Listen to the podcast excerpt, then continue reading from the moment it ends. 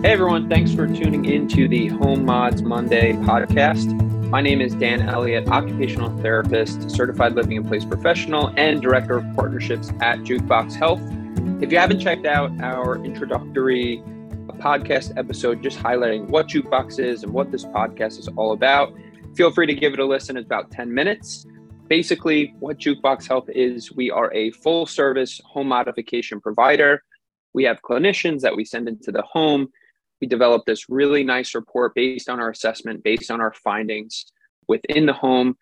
We make recommendations, review it with the family, uh, and then we also have a national installer network as well. So, what typically is quite a fragmented and piecemeal process, we've now created this turnkey, really seamless solution that we hope takes away a lot of the stress on not only healthcare providers, clinicians, and caregivers, um, but also the clients that we serve themselves. So that's just a little primer about Jukebox.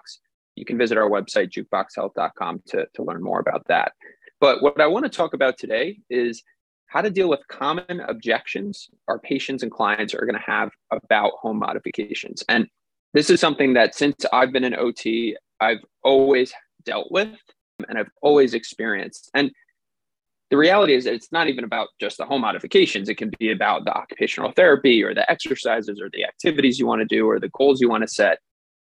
The people that we work with are often in a position where they don't feel like they're themselves, or they're in a position where um, they're having to feel like they're they're giving in in a way. So whether it's home modifications or goal setting or trying to do an ADL, it's something that I know I've experienced. A lot of my colleagues have experienced as well when when working with patients and clients. But home modification specifically, it, it can kind of go a little bit beyond that because you're trying to address a change to their actual home. And this is a place where they have a really strong connection to. They might be have lived there for 30, 40, or even 50 years. They, that might have been the home that they grew up in. So they have a lot of fond memories. They've made a lot of connections. They've grown a family there. They lived their whole life there. And now some clinician is coming in and telling them that, oh, you're not, you're not safe. You're going to fall. Uh, so we're going to change all of these things in the home, right? And obviously, that's that's not the approach that that we would normally take, but that might be how they're perceiving it.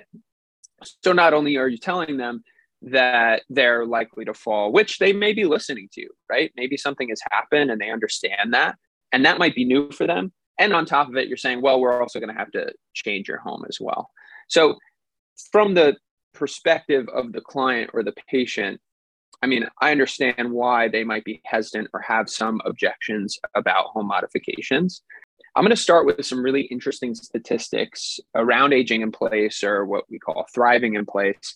Um, and in an AARP study, they found that only 6% of housing is suitable for aging in place. So there's 94% of the other houses out there that people are living in. And we know there's a lot of people over 50, over 75 living in homes, apartments, condos, co ops.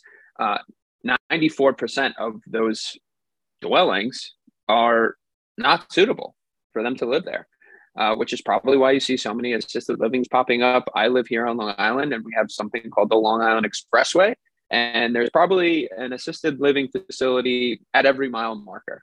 Um, so this is the reality.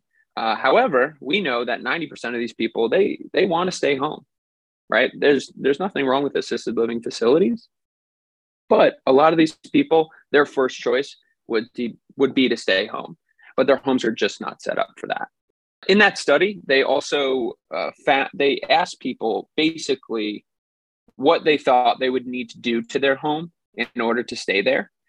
Interestingly, 79% say they would need to modify their bathroom with grab bars or no step showers. 71% said that their home has inside and outside accessibility issues. 61% said they would need an emergency response system.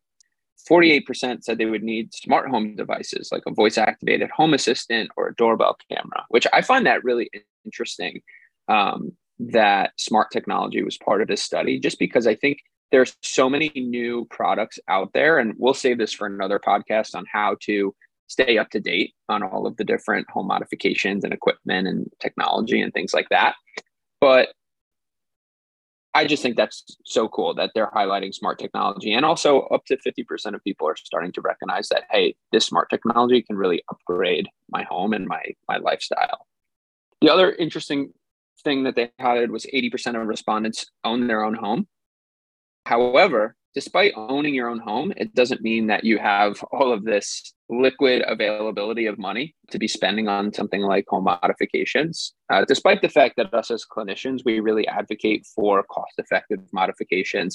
That's another thing we can certainly talk about. So, with that said, a lot of adults who are retired, they're on a fixed income. So, they're in this position where they can't afford to change things in their home. Otherwise, they have to sell their home to afford something else. So they're in this weird position where stay home but don't make changes or sell my home so that I have capital basically to move into an assisted living which is actually really expensive and probably will exceed the value of the home or or downsize. And going back to what I said about that specific home that a person is living in them being so connected to it, you know that defeats the purpose anyway. Right. The reality is that many old older adults they're not thriving in place and, and they're not really even aging in place that they're stuck in place.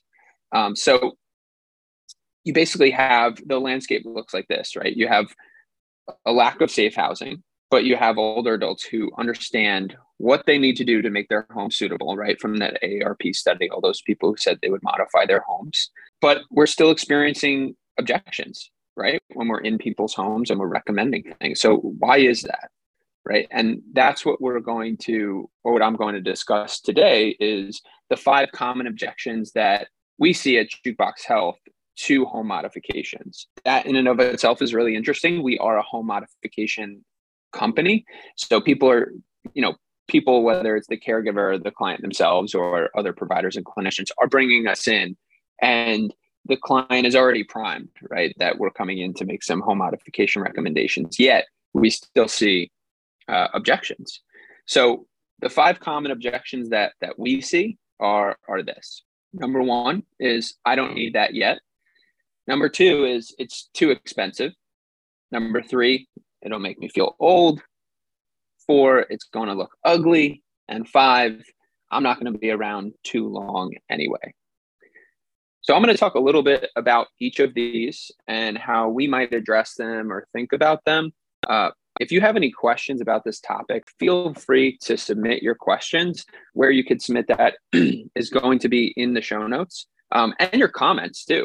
We would love to hear anything that's worked or approaches that you've taken that have really helped um, let people understand what they might want to think about doing to age in place and not in a reactive sense, hopefully in a in a preventative sense as well.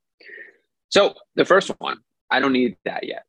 I was working with this 90 year old gentleman who was otherwise really healthy. He had not that many chronic health conditions, some arthritis and some balance issues while he was doing some of his ADLs. And he didn't have any grab bars in his shower. He had a tub. He had to step over. He was grabbing onto the sink or the faucet. And I said, Hey, you should think about you know, getting some grab bars. You can even do a tub cut. Looks really natural, seamless. Maybe we'll put down like an adhesive bath mat. It blends right in. It's white, just like your your tub. Your but your you'll barely notice it. And he said, eh, "I'll wait." You know, maybe in five, ten years. Which honestly, I absolutely love that answer. I love the optimism and that he was like, "I'm going to live to 100 and I'm going to be just fine until then," which is awesome. Love that mindset. But at the same time, we really want to get people in the mindset of, of being preventative so that in your later years you don't have to worry about having a fall going to the hospital going through rehab all of these other things that come with falls and, and other medical events you could say. So how do you address that? Somebody who says i really don't need that yet. And i think the approach that we've taken is that when making recommendations they they shouldn't even be viewed as modifications, solutions, or anything like that. Because what that is, it's a problem oriented approach. You're you're telling somebody that they have a problem and that you already have a solution to that problem. And they might not even have realized the problem that they have. So you're already two steps ahead of them. And they're kind of just putting it by the wayside, saying, you know what, I, I really don't need that yet. Because honestly, they might not even be convinced that they have an issue. Right? Especially if we're promoting something preventative. So instead of the reactionary model, which is home modifications are great for that as well, but we really want to promote, promote a preventative model. Instead, we need to really phrase this as promoting lifestyle enhancement. Instead of home modifications, it should be home upgrades. Or what I really like is saying future proofing your home, right? This client is thinking about the future. He's not thinking about a problem that he has. He's thinking about the future. He's saying, in five, ten years, I'm going to be healthy. I'm going to be doing what I'm doing. I'm still going to be at home. So let's attach ourselves to that and say, hey, let's future proof your home so that in those five, ten years, you're set. Let's make sure that we're addressing this now so that in the future, you don't have to worry about it. And that's something that has really resonated with people. Sometimes that's not the whole picture. They might say, I don't need that yet. And then you're moving on to other objections as well. So the next one, for example, is it's too expensive. And this is one that as home modifications as a field grows, we're also seeing a lot of new products, materials, and solutions built by manufacturers that are going to be at different price points, which is really great. So it's really up to us as clinicians and OTs to not only explore all possible options for funding, but to also offer multiple options at different price points. So raising the toilet, I use this example all the time. You can have a toilet seat riser, which is going to be really cost effective, or you can replace the toilet completely with a 17 to 17 to 19 inch high toilet. That's going to be more expensive, that second option might look a little better. But if the person can really only afford the toilet seat riser, then that's what they're going to have to do. Let's say they have congestive heart failure and associated lower extremity weakness, they're going to need that problem to be resolved, and money should not be in the way. The other thing we should be doing is working with our community resources, our care managers, our office on aging for possible funding solutions care managers and case managers are absolutely amazing at this. There's a lot of funding out there, and this is definitely a topic that I'll be talking more about in a future podcast. But for example, in New York State, they're doing a Medicaid redesign program where they're actually going to be covering up to $45,000 in modifications in order to prevent Medicaid beneficiaries from going into nursing homes. So instead of Medicaid and the state spending all that money on a nursing home in New York State, they're going to spend $45,000 on making sure that person's home is future proof, which is amazing. And the more that we create demand as clinicians and advocate for our clients and patients, the more that this process is going to become more seamless getting funding through New York State Medicaid for those beneficiaries. Because I could tell you right now, it's not the most seamless uh, process. We've got it done. We've gotten it done before, but it's not that easy.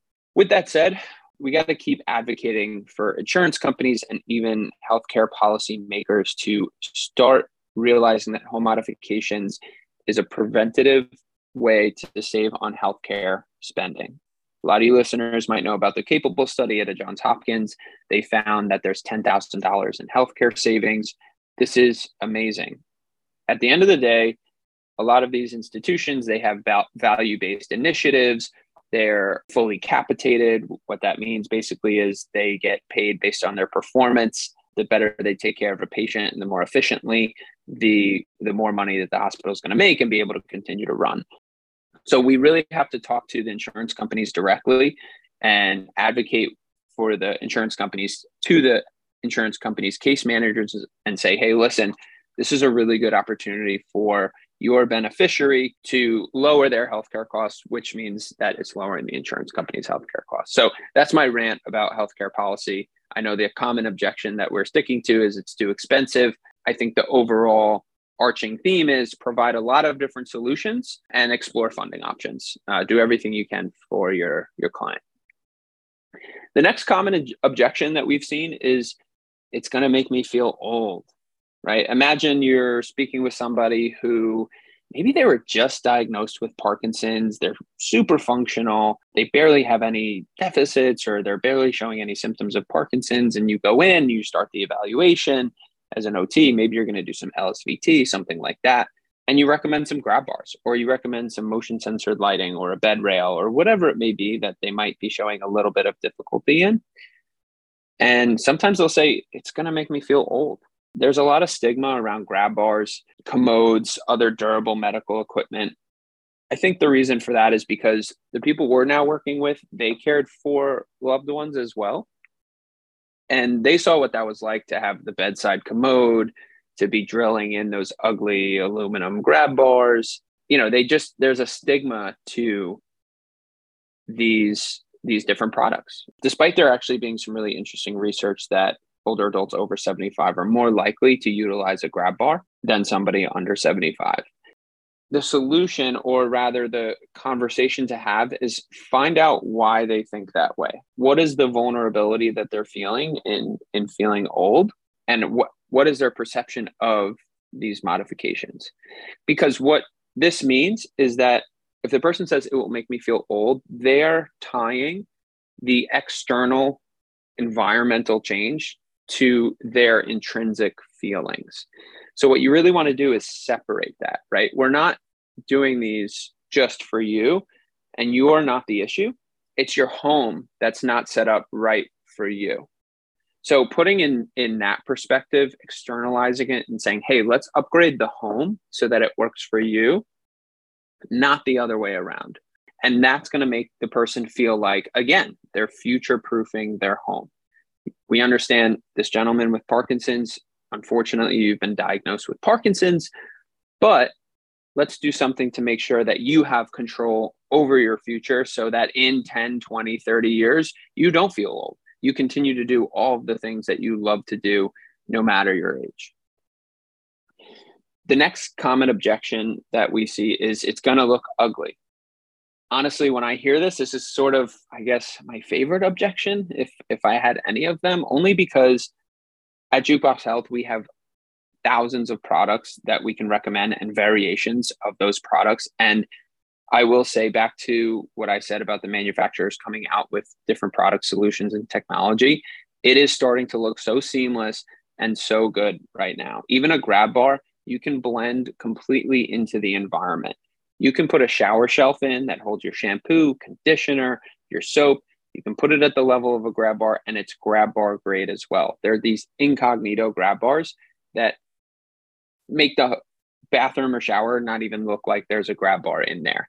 So, what you really want to do is you want to show them all of these different cool products. You want to show them these things. You want the safety piece should be a given. After they've sort of said, hey, yeah, okay, I need something to make my bathroom or my home more safe. Picking out a grab bar or picking out a, a product should feel like they're picking out new tile people get excited about that. They say, oh, this is a new fixture. This is a new thing. It's going to upgrade my home. That's what it should be like. They should pick out the color and the style and what they want it to do. And that's how you get them into thinking about the aesthetics of a safe home, which the reality is, if you look at a, a modern shower, right, it has no barrier, it's curbless. There might be the the glass door there might be incognito grab bars and it's going to look really good. So you want to show them that and give them the peace of mind that hey you have control over the modifications that you do. It's my job to tell you which ones i think you may need but you can have control over how you want it to look and that's going to empower them to say you know what it's not going to look ugly because i get to choose what that looks like. And it starts with having really good knowledge about the different products that are out there. And I'm going to give a shameless uh, Jukebox Health plug, but the Jukebox Health website now has an entire product catalog on there. So you can look through all the different product types and colors and variations and things like that. So if you're with somebody who thinks that home modifications are ugly, feel free to show them the Jukebox Health website. So that's that's my shameless plug. The last objection that we uh, get, and probably the, the most, I guess, unfortunate one, is when people say, I won't be around too long anyway. The reality is people in their 80s and 90s, they might have an outlook on life and say, you know, I've got five, five years or 10 years or something like that. And, you know, we really want to you know, our goal as OTs and AOTA does a great job at positioning this is we want our clients and patients to live life to the fullest, no matter what point they are in their lifespan. Talking to them and, and saying, you know, what do you want to do? You know, acknowledge that they believe that they're not going to be around too long, and then start to discuss with them, well, what do you want to do in this time still? Like the time you have, the time you have with family is really precious and really nothing should stop you from living your best life at any age. So something like a fall or going to the hospital or having to increase the amount of care that you're getting, that can be a really big burden. You know, obviously not just on the families, but on the client themselves as well. They feel like they're a burden. They don't get to spend as much time with family. We saw this during COVID, a lot more depression, a lot more isolation. And this is leading to really low, low, really low quality of life for our older adults. And we want to reverse that. We want home modifications to promote the best life that somebody could live, allowing them to do everything in their home that they want, allowing them to engage with the community very seamlessly and easily. And we want them to be able to do that for their entire life, whether it's one more month or it's 50 more years to be honest with you, in, in our later years, I'd argue our later years are the most important time to think about yourself and your happiness, right? You have built this beautiful life and so much family, and those are the people you want to be around and, and spend time with. Maybe you've ingrained yourself in the community as well. You're going to be revered in the community as somebody who has, I guess, seen it all in that community, right? You're going to know a lot of the people there. So you know you want to continue to live like that and engage with as many as people as possible because at the end of the day that is really what is the most important. So again those are some of the conversations based on the common objections that we see to modifying your home. Again the big ones is i don't need that yet. It's too expensive. It makes you feel old. It's going to look ugly or it won't be i won't be around too long anyway so hopefully the advice or discussion that I just had really helps you think about ways to talk to your patients, clients, and loved ones about what they can do in the home. Again, if you have any questions, comments, concerns, or anything like that, the way to get a hold of me and the rest of our Jukebox Health team is going to be posted in the show notes. All right. So that's all for today. Thank you so much for listening, and you'll hear me on the next podcast. Bye, everyone.